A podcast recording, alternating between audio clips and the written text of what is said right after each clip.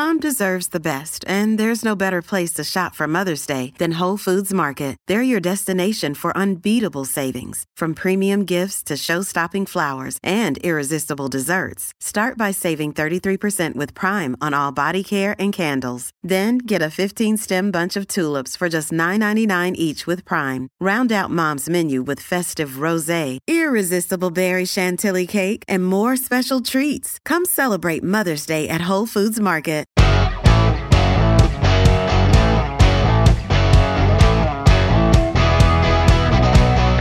Coming up on today's show, we'll speak with Kelly Kreiba, an Alberta teacher in Shanghai going through what has become a terrible ordeal with the latest COVID lockdown there. Canada headed for a recession? And what's with the political dialogue in this country? We attack our opponents, we label them as fascists or Nazis or socialists or dictators.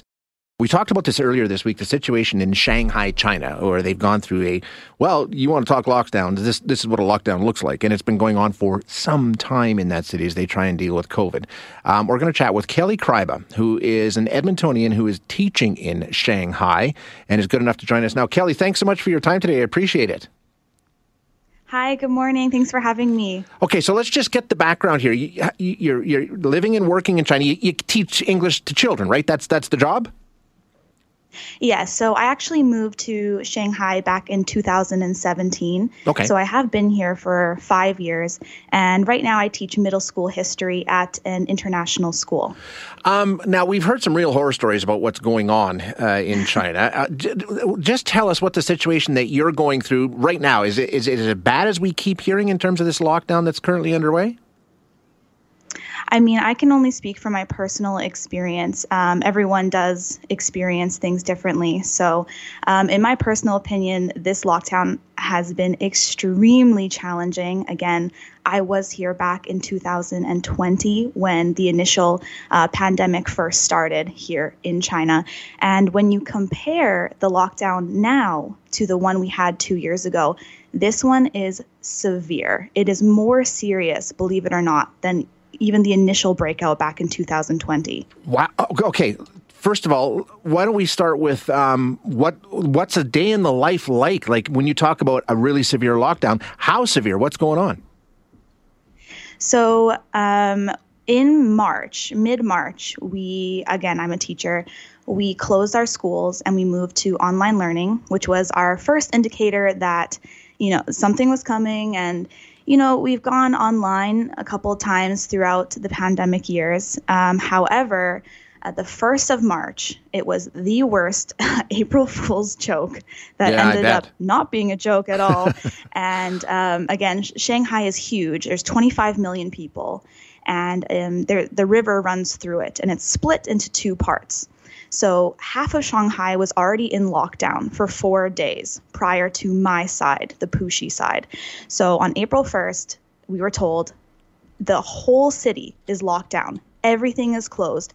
Schools, takeout, public transportation, um, nail salons, like everything, a- absolutely everything is locked down. And we were told that it would be for five days, April 1st to April 5th. Right. It is now April 22nd. And nothing's and changed? Have nothing. There's no indication of when this lockdown will be lifted, which is the worst part of it all.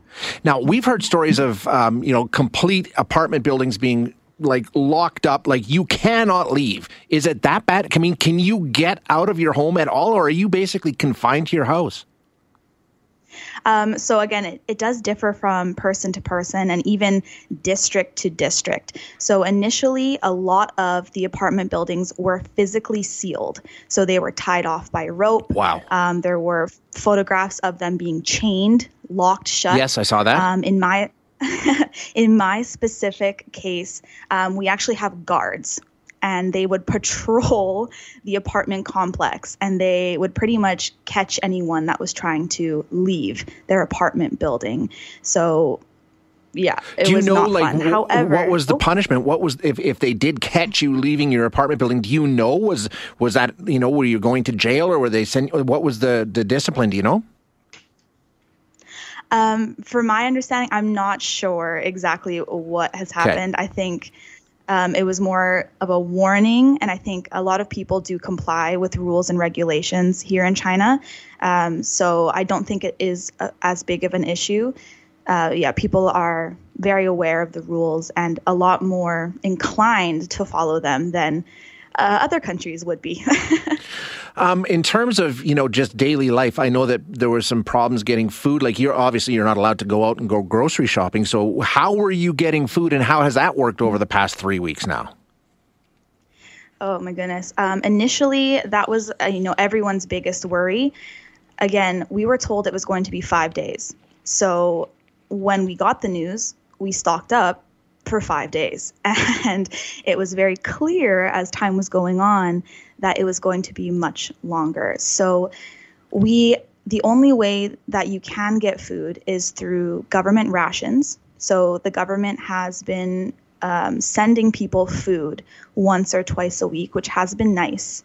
Um, it's usually vegetables, uh, maybe some eggs, and sometimes meat, but not so often because you know meat sure. can go off. Yeah. So again, a lot of the elderly population that doesn't have access to phones or any like digital anything that can't physically order food, they rely heavily on these government rations. Um, however, for me, I am able to order food, but it is collectively. So, for example, I can't really order individual items that I need. It's more so everyone in your apartment complex places a mass order and then it's delivered and it's split among okay. everybody. Have you? I mean, are you, are you are you getting what you need? Basically, I mean, like you say, not a lot of choice, and it's fairly limited. But are you at least getting what you need to survive? It sounds like it, obviously. Yeah, of course. So we are okay. We do have enough food.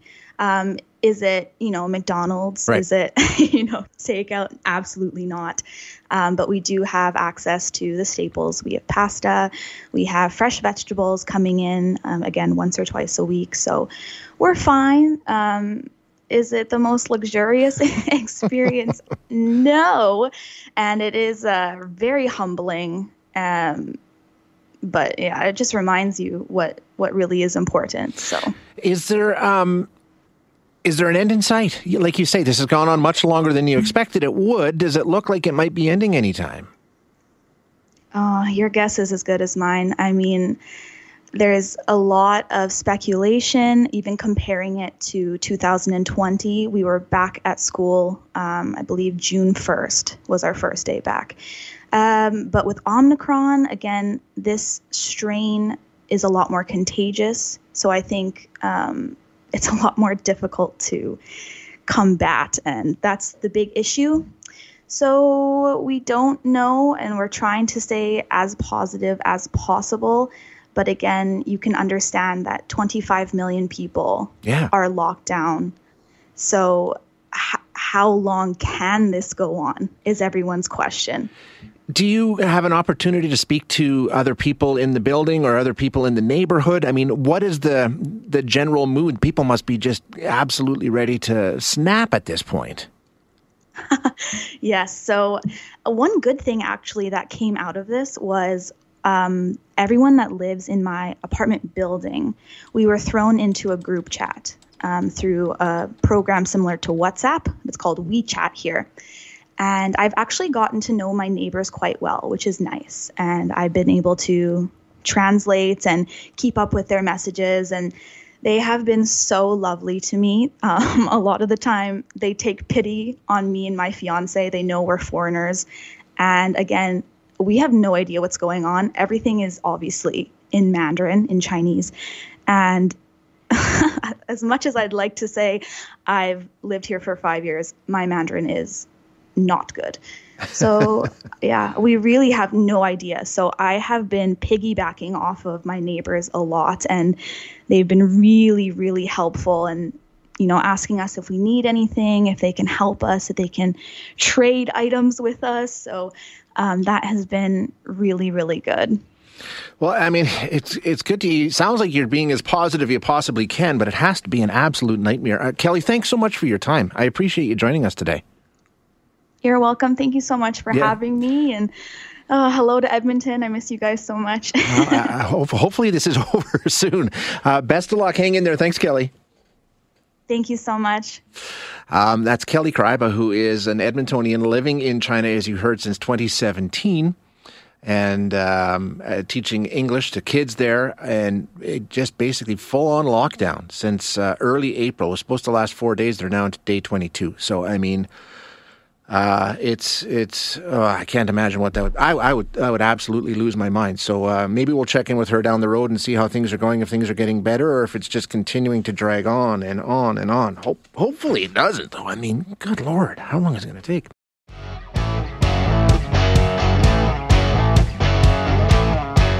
So just think about what we've been through and where we are right now. I mean, it, it's it's crazy what we've been dealing with as a as a global population over the last few years. I mean, you've got the pandemic, of course, you know, a once in a hundred year situation that nobody saw coming. You got the war in Europe that hasn't happened in well almost a hundred years. Um, record high fuel prices that's triggering inflation that we haven't seen in, in decades, some 40 years in this country. Uh, that's triggering interest rate hikes. I mean, it, it's a scene. There's a lot going on out there right now. Um, get ready. Sounds like there may be more to come. We're going to have a chat now with Philip Cross. Philip is a Munk Senior Fellow at Macdonald Laurier Institute. Prior to joining them, he spent 36 years at Stats Canada, specializing in macroeconomics. Uh, Philip, thanks so much for your time. I appreciate you joining us. My pleasure. Thanks for having me. So, uh, there was a survey done recently by the group um, Finder, uh, talking to economic, uh, economists across the country about the possibility of a recession. It sounds like the majority think that we are well on our way to a recession. I mean, not immediately, but fairly soon, right?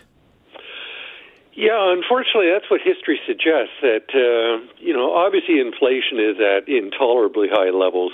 Yeah. Now, and uh, you know, the hope is that central banks will be engineer will be able to engineer what's called a soft landing, where they raise interest rates just enough to slow the economy, but not enough to push it in recession. Unfortunately, the track record of central banks doing this successfully is not encouraging at all. Uh, they pulled it off maybe once or twice, notably 1994, but most of the time it requires a recession to slow down inflation, and especially when you have inflation at, at such a high rate as we're having today.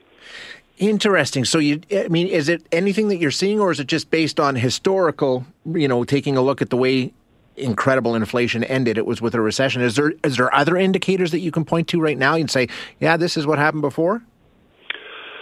Uh, the main one is no. There's nothing in the data on output and employment that says we're sliding into recession right now. What you're seeing is particularly signals from the from the financial sector, though, from the financial system saying uh, the financial system's under a lot of stress. I mean, yeah. remember during the pandemic, we issued literally hundreds of billions of dollars of debt. So we, as a nation, in almost all sectors of our economy, went into went through the pandemic and acquired a great deal of debt. That leaves us very vulnerable to an increase in interest rates. And we're now seeing interest rates rise much faster than markets had anticipated. So you're seeing it's and it's not just debtors that are in trouble, there's all kinds of people in the financial sector who operated, who made bets assuming the interest rates would stay low. Historically, whenever you get a big move in interest rates, like we've seen so far this year, almost invariably, not only do you have an, uh, economic recession, but you have some type of blow up in the financial system. Um, the most obvious one, of course, would be a downturn in the stock market, but you know you'll get other um, things like the uh, the crash of the long-term capital management fund in 1998 you'll get a um, uh, stress in the in various market, esoteric markets like the repurchase market that happened in 2018 when the Federal Reserve Board surprised people by tightening. So that's the real problem in here is that it's not just creating stress for uh, the real economy in recession, but there's a, a likelihood that there's going to uh, this is going to cause a train wreck somewhere in the financial system. Exactly where we don't know, but we do know there's growing stress in the financial sector. Um, is it possible to sort of put a timeline on it? I know that that seems to be most economists agree there is a recession in our future, but uh, pinpointing when it may or may not start seems to be a little more difficult. Um, what goes into trying to determine how quickly it'll arrive or how long it'll take? Well, part of I mean the wild card in this is this blow up in the financial sector, and you never know when that'll happen. Yeah. You know, people make some bets, and you don't know what's going on. That could happen anytime. But it's much more likely, you know, a natural downturn in consumer spending and business investment. I think we know that consumers have a lot in reserve. That interest rates, for the moment, are actually still at quite low levels. I mean, you know, yes, they're a half, three quarters of a point higher than they were at the start of the year but uh, historically they, they're still at very low levels. Governments are still spending like crazy. I mean, here in central Canada, uh, we have the Ford and Legault governments are mailing out 500 checks to anybody with a pulse. So uh, households still have a lot of reserves. They have a lot of savings built up in the pandemic, so they can likely absorb some shocks. They can absorb some further in- interest rate increases. Uh, the problem is that as long as households are able to absorb these shocks, inflation isn't going to come down. So uh, central banks will just keep tightening and tightening until somebody says uncle. Uh, and unfortunately, by the time that the households say uncle, you're likely to see such a sharp cutback in spending that uh, the economy could well tip into recession. But that's likely not to happen till. Uh, uh, sometime next year. Yeah, right. Yeah, that's what most of the predictions are. So, help me out then. I mean, if if the recession is typically how you know this kind of record inflation ends, all the things that are being done now with the interest rates and everything else, are they just sort of buying us time? Uh, did they have some role to play? I mean, why do we do it then? Why do we do which We raise interest rates? Yeah, I mean, is does that what contribute? Like, how does that whole formula work? Because the pain from rising interest rates is very short term and it's concentrated in certain parts of the, of the economy. The pain from inflation is felt by everyone and it distorts the economy in, a, in a way that it, the economy doesn't function well for years and years. Gotcha. So in in a way, it's it's better to get the uh, it's it's short term pain for long term gain. Uh, that's why central banks do this. Makes sense. Okay. Philip, thank you so much for your time today. I appreciate you joining us. Thank you for having me on. Thank Thank you. That's Philip Cross, who is a Munk Senior Fellow at Macdonald Laurier Institute. And uh, prior to that, he spent 36 years um, with Stats Can talking about this very subject.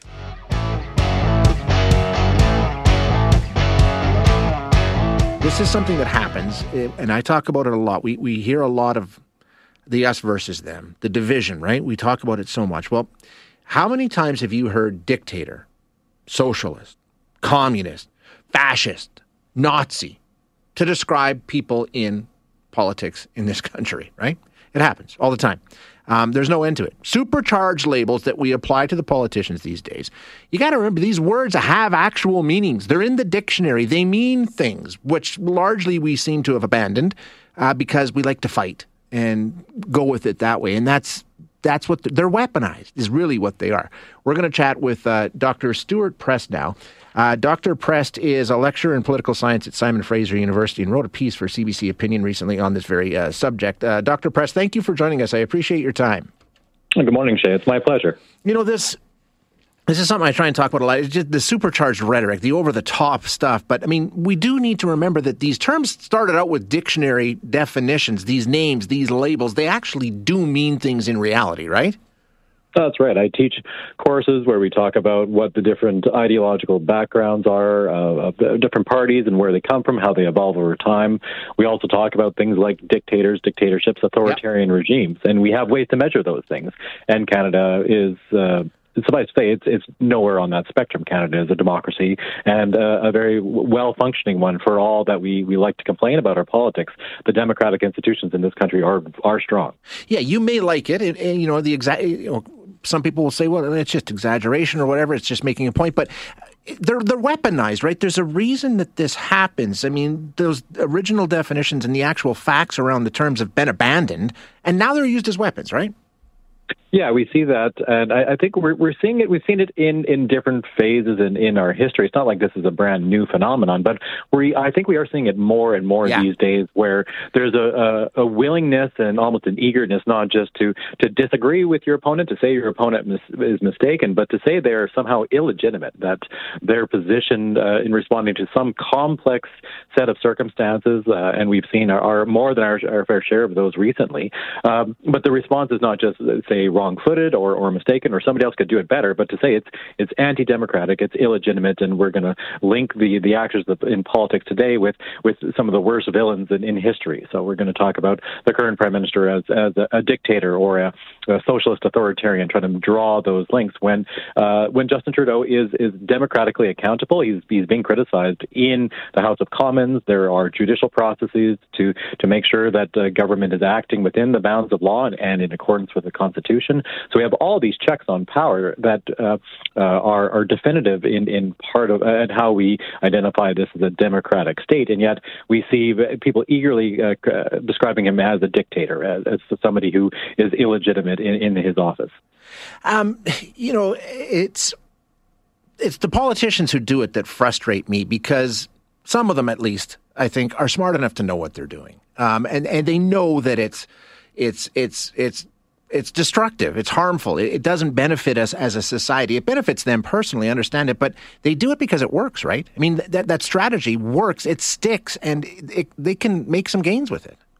Oh, absolutely. It is a, a very handy shorthand, a way to communicate a whole basket full of ideas to, to an audience that is frustrated with, with government, say that they're looking for an alternative. And if you can use that label and you can attach it to uh, another politician, then you can really firm up uh, your support and, and uh, uh, essentially burn the bridge uh, of, of, even making the other a viable choice or a legitimate option on the table. If you can uh, define them in some people's minds as, as being anti-democratic somehow, then then you've really strengthened your own position. And so there's all kinds of short-term benefits from that. But but of course, in the long term, everyone uh, ends up suffering because we start to question the the very uh, nature of our institutions, the the reliability of our institutions, and we've seen some of that on display recently in in Canada. So when we uh, watched the the Ottawa protest or occupation, however you want to label it, uh, unfold, we saw calls for an overturning of the state, and and, and we have people having to report on these issues, and and rather than trying to talk about how are we going to win the next election, we're talking about how can we uh, refound our, our democratic institutions, which are working very well in the form of holding government to account. And we're going to have we we have elections every couple of years these days, and so we we have all kinds of ways to hold government to account. The fact that we disagree with what a government is doing doesn't mean it's uh, illegitimate, and yet we seem to slide into that that conclusion. And it, it is to the short term benefit of, of politicians, perhaps to to uh, articulate that in, in opposition, but but in the long term, it really erodes our, our trust in these institutions. So where does the onus lie, Doc? When you take a look at this, this is where I have a problem because I have little faith that we can expect to see change on this front from the politicians who engage in this kind of behavior. Uh, this kind of rhetoric will always exist, and there will always be politicians willing to play the game by those rules. But at the same time, and I'm, you should see our text line, Doc.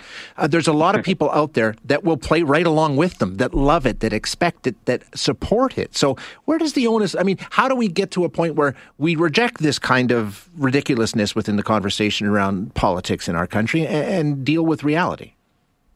Well, I, think there there is no simple solution, as you say. Uh, we do uh, have to do wherever we can. We have to find ways to to hold politicians to account for for the language, for the way in which they, they choose to, to talk about these things, and and really try to uh, encourage uh, spaces for, for dialogue and, and discourse. And that um, sounds like hard work, and it is, but but really there isn't any other alternative. We rely in a democracy on on politicians, on leaders to essentially not risk everything. Yeah. The yeah. idea that we are going to respect the rules of the game. When you see uh, politicians start to act in a way where victory is more important than uh, defense of the, the, the institutions themselves, then we have a real problem. So we really have to find ways to to reground our our uh, faith in a democracy, our understanding of just how important the rules of the game are, and that we are going to respect them and and compete within them. But at the end of the day, if if we lose, then we respect that and we we uh, we uh, concede defeat gracefully, and then we try harder the next time. We try to come up with new arguments to to uh, to vanquish our opponents, and and really encouraging politicians to do that because as, as soon as it becomes uh, more convenient or or somehow uh, uh, validated to start questioning the very institutions of, of government and challenging the legitimacy of, of our opponents, then we get down on the slippery slope. And and this is the way that democracy can can unwind over the long term, where we start to see really that that change from trying to compete within the game to uh, prior, prioritizing victory over over the, the maintenance of the institutions themselves. Losing is a crucial part of democracy. Yeah, I, I could not agree with you more, Doctor. Great discussion. Thank you so much for your time today. I appreciate you joining us. Oh, it's my pleasure. Anytime. That's Dr. Stewart Prest. Thanks for listening today. To hear any of our other interviews, you can find them wherever you find your favorite podcasts. And if you like what you hear, don't forget to rate and review us.